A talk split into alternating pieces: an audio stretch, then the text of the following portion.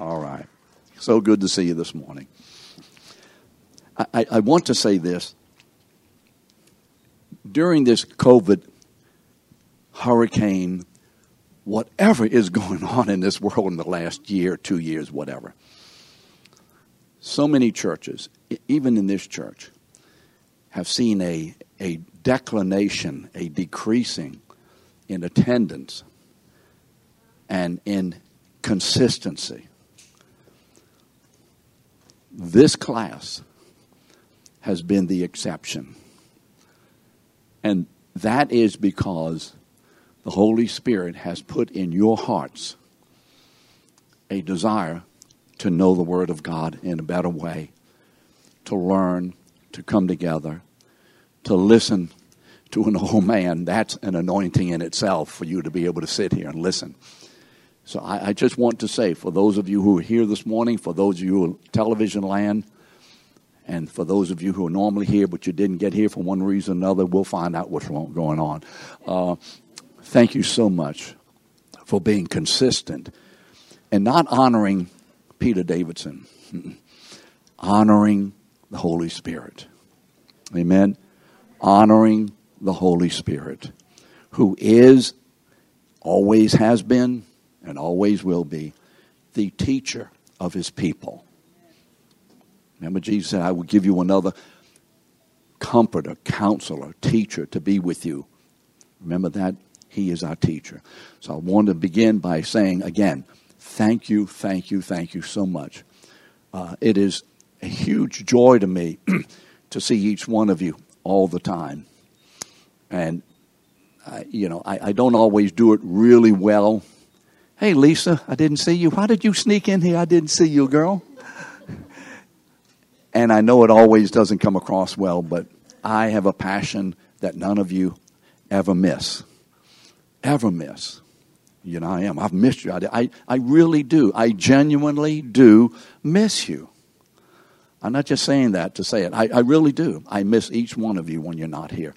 So thank you for being here. So let's continue this morning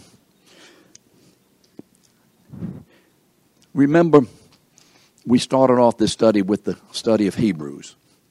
Remember the Hebrew issue. The Hebrews, because of the circumstances, politically, uh, financially, relationally, religiously, etc., were being pressured to leave Christianity because of their faith in Christ and to go back into Judaism. These are Jewish Christians for the most part. For the most part. And so the writer of Hebrews, of course, the Holy Spirit is the real writer, tells us about 13 or 15 times, depending on how you count the word. Jesus is better. Better. And I won't go back and redo the, the book. So, just as we begin this morning to remember, why is Jesus better? Why is Jesus better for me, for you? Why? Two reasons. Because simultaneously and equally, he is the Son of God and he is the Son of Man simultaneously and equally. He is the divine man. Simultaneously and equally because of who he is in himself as the Son and who he has become as the man Jesus. This is the reason he is better. Amen? Therefore, because of who he is, what he does is effective because of who he is. His entire ministry is effective in saving his people. And so this morning we're continuing to look at Psalm chapter 2, the second Psalm, verses this morning 7 through 9, actually, probably only verse 7. and we're looking for the scriptural verification for John 3:16. Remember, for God so loved the world that he gave his monogenes huios, his unique son, his unique son. he gave his unique son. And so we're looking, where did John get this idea, get this truth, this revelation that Jesus is God's unique son? It didn't come to John in a vacuum. It wasn't that the Holy Spirit says, This is my son, he is my personal son, in a vacuum. Yes, the Holy Spirit revealed that to John as he did to each of the apostles and the disciples and the members of the New Church, the New Testament church. But it wasn't done in a vacuum. It was done within the context of what God had already been saying over the thousands of years out of the Old Testament. And so, what we've said before is God doesn't speak in a vacuum, giving us information or revelation today that has never been given in any form or fashion, hinted, shadows, types, or whatever.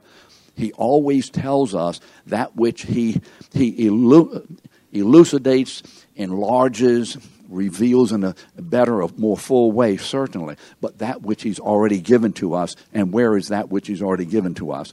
In the pages of the Tanakh, what we call the Old Testament. And so we've been going back to some of the passages of the Old Testament. You remember last week in Psalm 2, 1 through 6, the, the, it proclaims there is the, the nations are rising up against God. You remember why do the nations rage and the people imagine a vain thing? Remember that. And the Lord sits and laughs them the scoff and he says, I have installed my king on upon Zion. You remember that? He says, what they're doing is futile. Well, remember, those verses, and in fact, the whole psalm, is mostly about the reign of God's anointed king over his people. That's the issue in Psalm 2. God has set a king upon the earth who will deal with the rebellion of the nations and who will establish his kingdom upon the earth. That's what Psalm 2 is all about. So we've already seen that King David, you remember, is the type of this promised king. Remember what we said. The Bible, the Old Testament, is filled with types, foreshadows, hints, people and events and circumstances that are real in that context, but that are more than just the context of what's happening at that moment, but they are happening at that moment for the purpose of telling us something or someone that is to come. All of these activities at the moment are real. Things are really going on. But they're going on for the purpose of not just going on at that moment, but they are going on in order as God uses them to do what? Point to one man. Just one man. And his ministry. Everything. And so David is a type of this king. Because remember, Psalm 2 is written by David, and he is quoting here, and it's about him. At least the context immediately is about him, but it's larger than David. So let's re- make sure we get that. So he is the type of this promised king. Remember in 1 Samuel 16 3, uh, David is anointed as God's, as God's king by Samuel. You remember that? And his anointing prefigures or is a type or is a statement of the king who will come upon the earth, whom God himself, through the agency of John the Baptist, will anoint as God's king upon the earth. Remember that. So David is really anointed. It really happens. It's about David. But it's not about David in and of himself completely. It is about David as a fulfillment, as a type of him who is coming. So David is the type, and Jesus is the antitype, the fulfillment. The type and then the fulfillment. You remember then in 2 Samuel 2 and then also in 2 Samuel 5, David is installed as king, first over Judah. Remember, he's from the tribe of Judah and then over the rest of the house of Israel. They all come together a little while later. So he's anointed as king in Hebron over Judah, and then later on over the rest of the nation, over Israel. So this king is installed. David is actually installed as the king. The king in Psalm 2 is installed. I have in verse 6, I have what? Installed my king upon Zion. So we also remember that in 2 Samuel 7 12 to 14. We've gone through all of these that the Lord promised to install a king from one of his sons of David who would reign over an everlasting kingdom. You remember that? Let me read it to you. I will raise up your. Now, he's, this is the Holy Spirit speaking to David. I will raise up your descendant. Now, the word descendant in the Hebrew is seed. I will raise up your seed. Now, why is that significant? What do you see in the word seed there, or descendant if you're going to use the word descendant? We're not saying descendant is wrong. I just prefer the word seed because in Genesis 3 15, what does the Bible say? The seed, the woman, remember? The seed of the woman. The seed of the woman will crush Satan as to his heel, although Satan will, I'm sorry, crush Satan's head, although Satan will crush the heel or wound the heel of this man. This is the Messiah who is promised, the seed. I will raise up your seed after you, who will come forth from you, and I will establish his kingdom. Okay, fine. This is an earthly king. This is, you know, David, you're going to have a son. What was his name? Solomon. And he's going to be king of a kingdom. Okay, well, that's understandable. David's looking for that. He shall build a house for my name. Okay, fine. He's going to build the temple, the house of God, correct? And I will establish the throne of his kingdom forever. Oh, wait a minute. That's, that's a little odd. How can Solomon sit on the throne forever? So we begin to stretch the, the understanding here. We begin to take the limited, immediate understanding that, David, you're going to have a son one day. His name is Solomon, and he's going to sit on your throne. And, but his throne is going to be an everlasting throne. We're beginning to stretch it now beyond David or beyond Solomon to someone else. Then after that, then in verse 14, we read the unique relationship. There is a renew, renew, unique relationship between this king and Yahweh, whom he will establish. What is that relationship? Look at verse 14. I think it's in your notes. I'm not sure what's in your notes and what isn't. But verse 14 says, I will be a father to him, and he will be a son to me. A son to me. Now, so we begin to all of a sudden say this Yahweh is saying that this king is just not going to be another mere man, but it's going to be his son. He's going to be my son. Well, that's David is a son of God. But he won't be the son of God. He is a son of God. Son, remember the word huios in the Greek has to do not as it does have to do obviously with physical, you know, procreation. But it also has to do, and in many, many places, it not only has to do with that, but it also has to do with a relationship a son is a relational term in the Hebrew or in the Greek. One who images the Father, one who is like the same nature as the one who is called the Father. And so I will be a son. That this king enjoys the unique relationship with God that no other person can have. This king is going to be the most unique king upon whoever sat on the throne. Why? Because this king is going to have a relationship and a connection with God that no other person can have. This king is of the same nature of his God, of his father. You see, to beget, a human begets a human. And so, when a father begets a child, that child is of the same nature of the father, human, correct? I know that some of you think that the little children that are born are beasts. You know, that, that this can't be my child because he acts in a such and such way or whatever. But the child is really a human. The child has a human nature. To create something, when you create something, you do not impart your nature to that something. Do you see that? Something which is created is not does not have the transmittal of the nature of the Creator. So when God says, my son, he's talking about someone who has the same nature as the Father, the same nature as the Father. And this truth is what we're reading in Psalm 2, verses 7 and 9. So let me read it. I will surely tell of the decree of the Lord. Now remember, this is written by David. And it is written and given him probably after he has received this revelation in 2 Samuel 7 about a king who will sit on the throne and he will be God will be a father to him and he will be a son to the father. I will surely decree tell of the decree of the Lord. He said to me, now this is the king speaking. This is the king who is on has been installed. You are my son. Today I have begotten you. Ask of me, and I will surely give you the nations as your inheritance, and the very ends of the earth as your possession. And you shall break them with a rod of iron, and you shall shatter them like earthenware. Now, do we see, without doing anything else with that passage, that this passage is not speaking about a mere man? Do we see that? This passage is speaking about someone who is so much more than just another king who sits on the throne.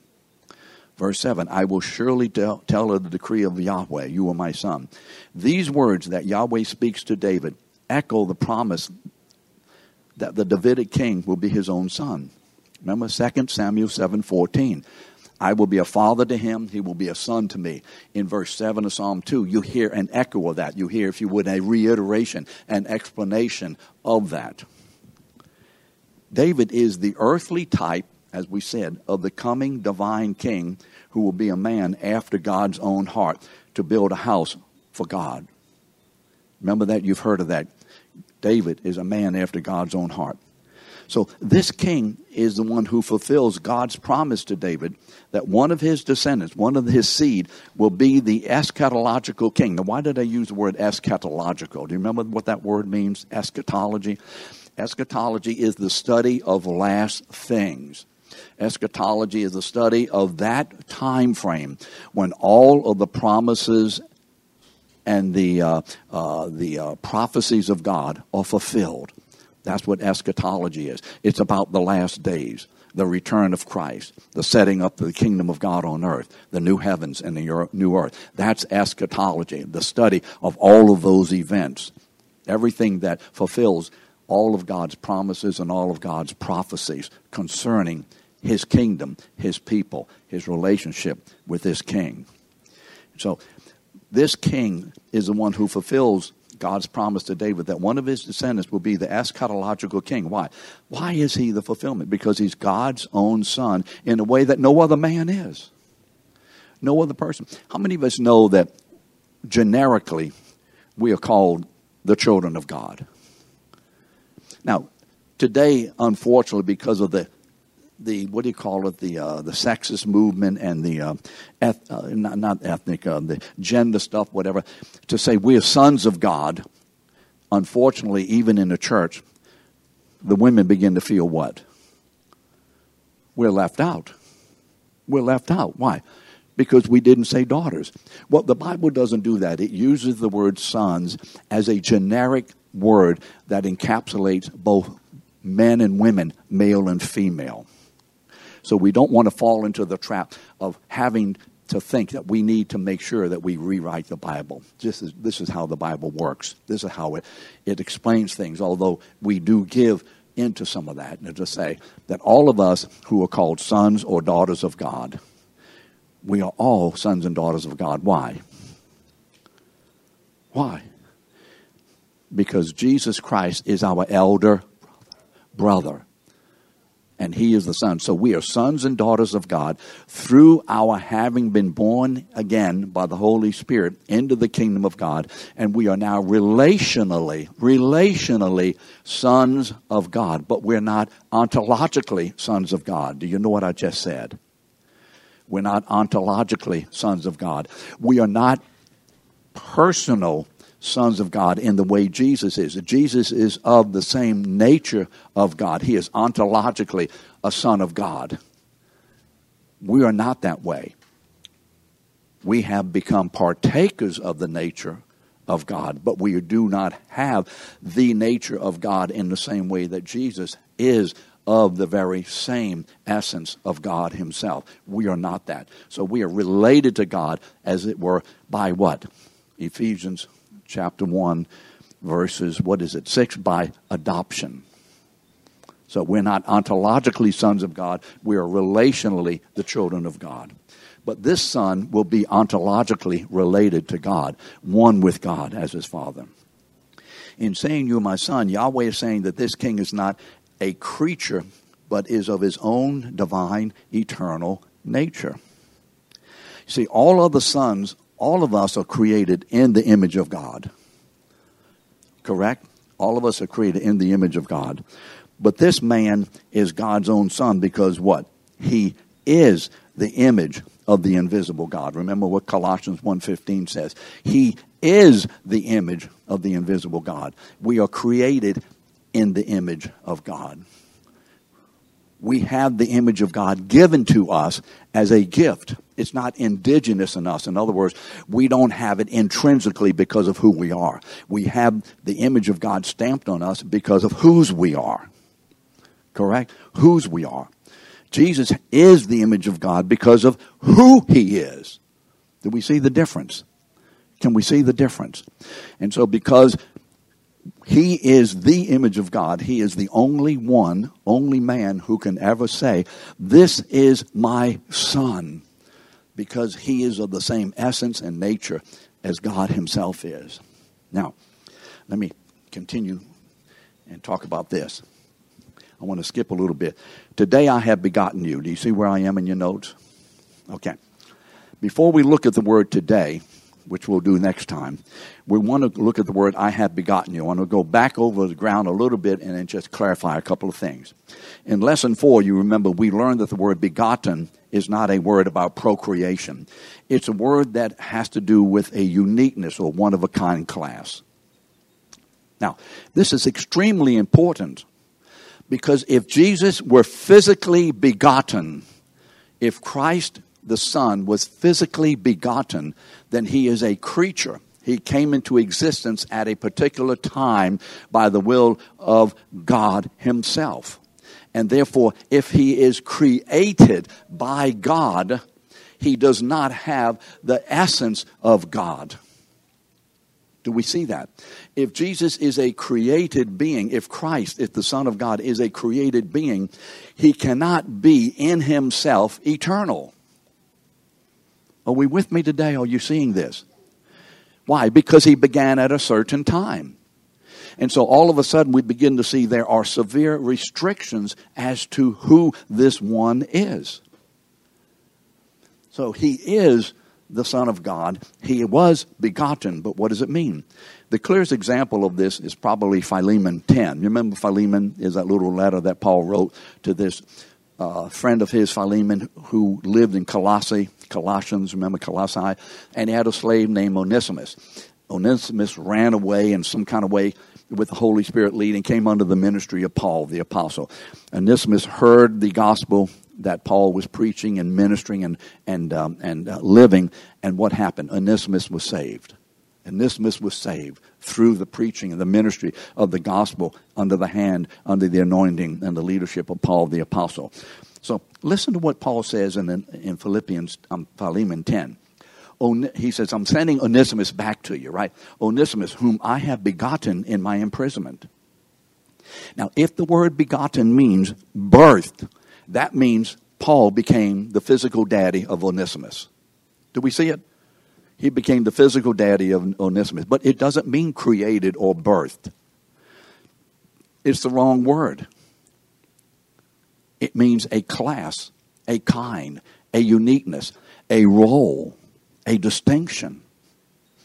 So, Paul uses the word begotten here to show that Onesimus now has a new status. What is his new status? In Christ. He has a new role. What is his new role?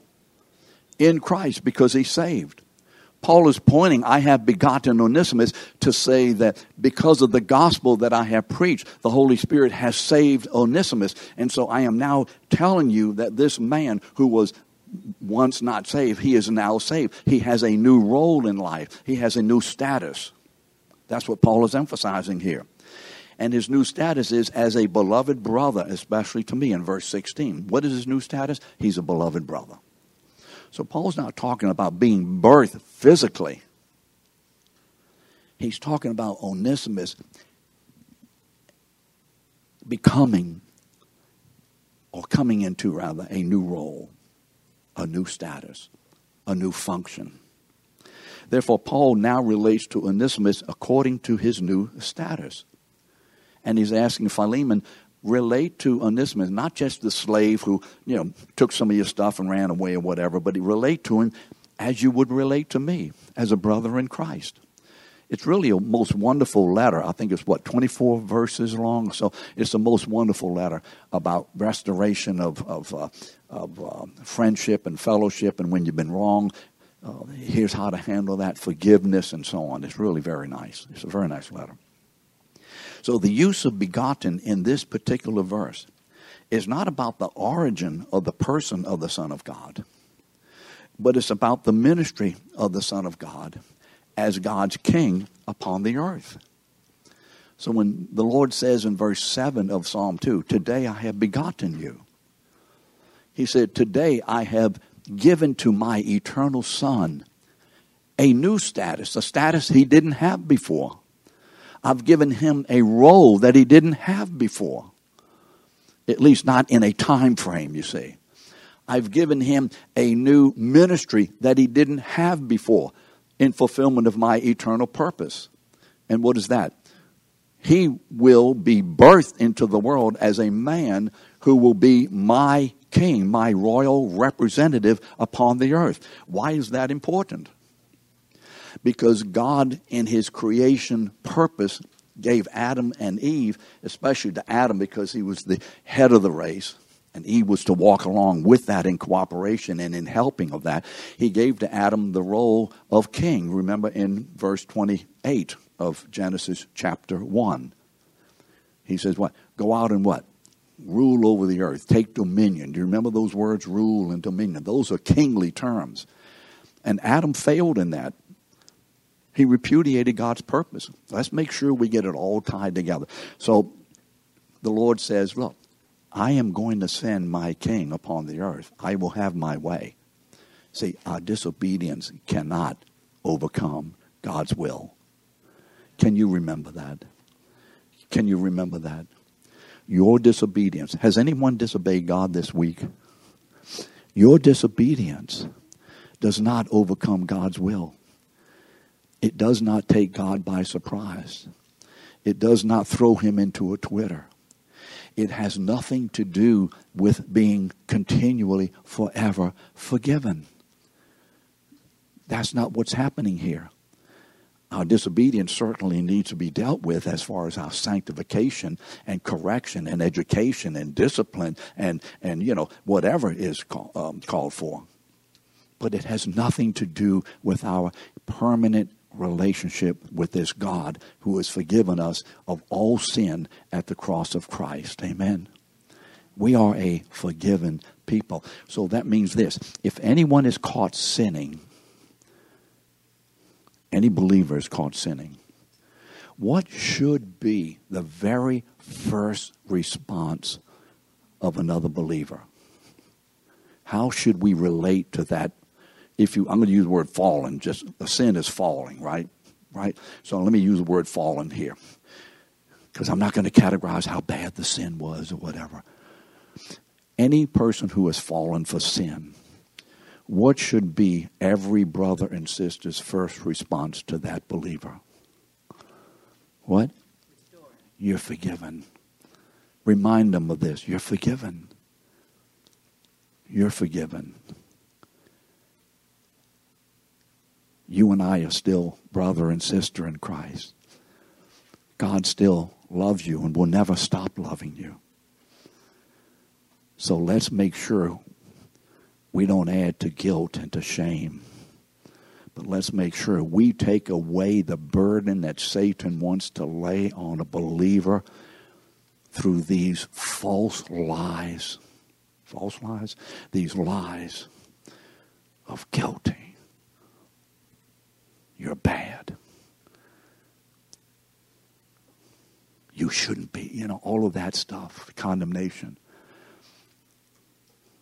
Let's make sure, whether physically, relationally, however, we give that other believer a big brotherly, sisterly hug in the faith. Amen? That's what that person needs first, correct? Are you with me today? That's what he or she needs first. You need that. Because we are part of the restorative activity and work of the Lord Jesus because we are the body of Christ.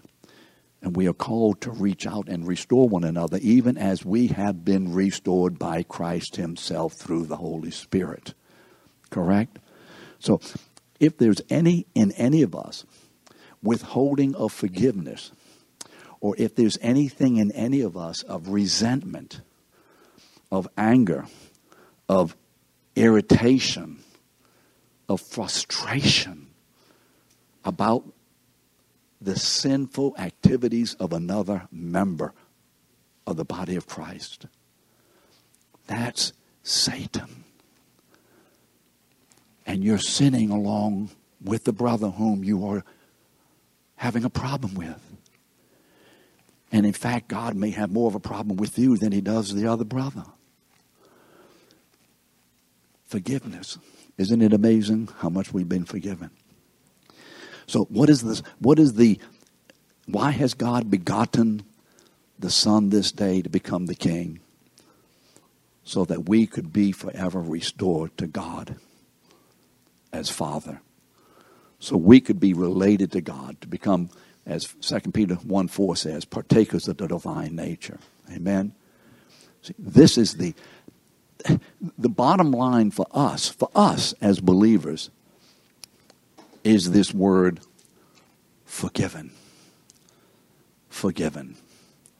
Jesus came to redeem us unto God for the purpose of God being glorified in us. And the me- mechanics of that, if you would be, through the shedding of his blood for one purpose that all, how many? All, how many? Can't hear you. All, how many? All our sin may be completely and forever forgiven. So you remember what Jeremiah 31 is it verse 31 to 34. Their sins and their lawless deeds I will remember no more. It is not a it, an issue of God I just can't remember. Did they do something wrong or not? I just, I, I don't know. He remembers clearly, but he doesn't remember them against us because he's put it on the back of his son. And Jesus died. Therefore, how forgiven are we? How forgiven? Even more than that. And for how long? Even longer than that. Amen. Why did we need a king upon the earth? Why did he need to become the Son of God? I'm sorry, why was the Son of God needing to become this king? Because sin is, a, Um, is an attack against the very nature of God Himself. And in order for that sin to be forgiven by God Himself, God sends someone of Himself, His own Son, one of the persons of the Trinity, who is of the same nature as the Father,